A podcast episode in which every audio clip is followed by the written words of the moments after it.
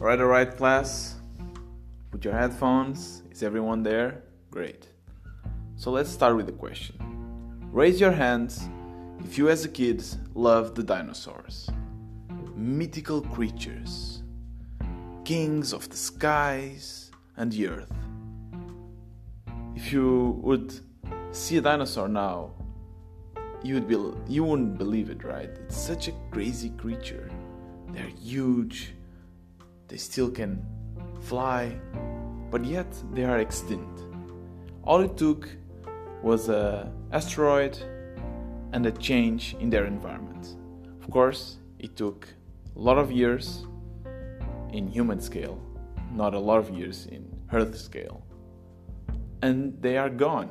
You cannot see any dinosaur, only the movies. It's crazy. There's a six mass extinction coming. The scientists predicted, and it's maybe already happening. But this time, this extinction is being caused by us, human beings, by you, by me. It's crazy because I didn't know I was causing a mass extinction, right? I wake up, I have my cereal, watch some TV, go to work, sometimes I travel. I didn't know this was killing millions of species. But yet, it is. It's our lifestyle. It's what we have for granted and we don't even question about it. This is sucking all the resources of Earth in a rhythm that it cannot keep up. And it's not only affecting animals, the animal world, is also affecting our fellow human beings. Many wars are already being caused due to climate change. Many catastrophes are being caused due to climate change. If suddenly the farming land is not farmable anymore, what will happen with all these people that depend on it? They will migrate, they'll go to the cities, they'll go to other countries. And then there'll be an influx of people and human beings. We don't like having other people in our land. It's stupid, I know, but it's true. This will cause wars, poverty, death. Yet, we are still living our lives normally because we just do not know. It's crazy how many things we use that we have no idea how they came to be. Let's just think on our house, right?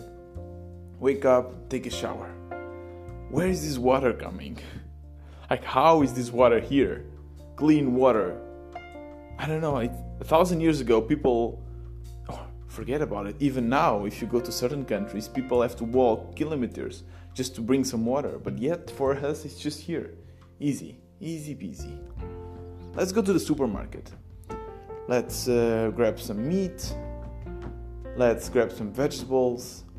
I guess many people, like, there are vegetables that I don't know if they grow on a tree or if they grow on a bush. I don't know. They grow in the supermarkets for me. How do I have this meat in front of me? I don't even connect this meat with the animal anymore. I might be eating rabbit and I have a pet rabbit, but I don't know I don't connect it because it doesn't look like it. There was a full process of growing this animal, of killing it, cutting it, and bringing it to the supermarket in the nice plastic packaging. The effect of this process is huge though, because you need to feed this animal, and for that, you need tons of water and space to grow all the plantation it's needed it needs.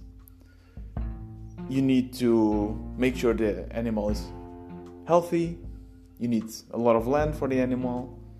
You need then to of course kill it. Bring it in a huge van to the supermarket in time that it doesn't spoil it. Then you need to of course wrap it in plastic. That's a huge amount of resources that need to be used just to bring this piece of meat to your supermarket. but you don't think of it, right? I, I did not think of it. I didn't think that every time I turn on my car to go for work, how much it took to actually bring this fuel to my car, to build the car. What, what's the impact that the gases that is coming from the exhaust is actually inflicting in our climate, in our world? Yeah, that's it's interesting because we as human beings we have a power that no other animal has. We understand things. We we do not just react. We get to choose. We get to choose if we want to cause a sixth mass extinction.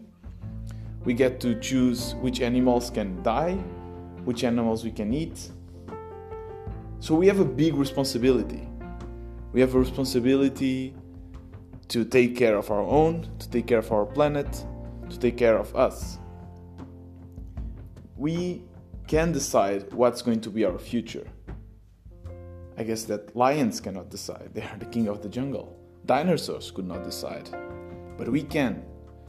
So it's up to me, it's up to you, it's up to all of us to decide what future we want our kids to grow in, we want our humanity to evolve to.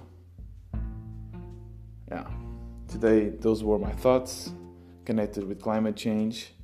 This is also one of the reasons why I built Change It to have a community of like minded people and to also somehow bring this information of your impact to your uh, cell phone that you can easily access because I didn't know about it and I think that a lot of people would also love to know about it.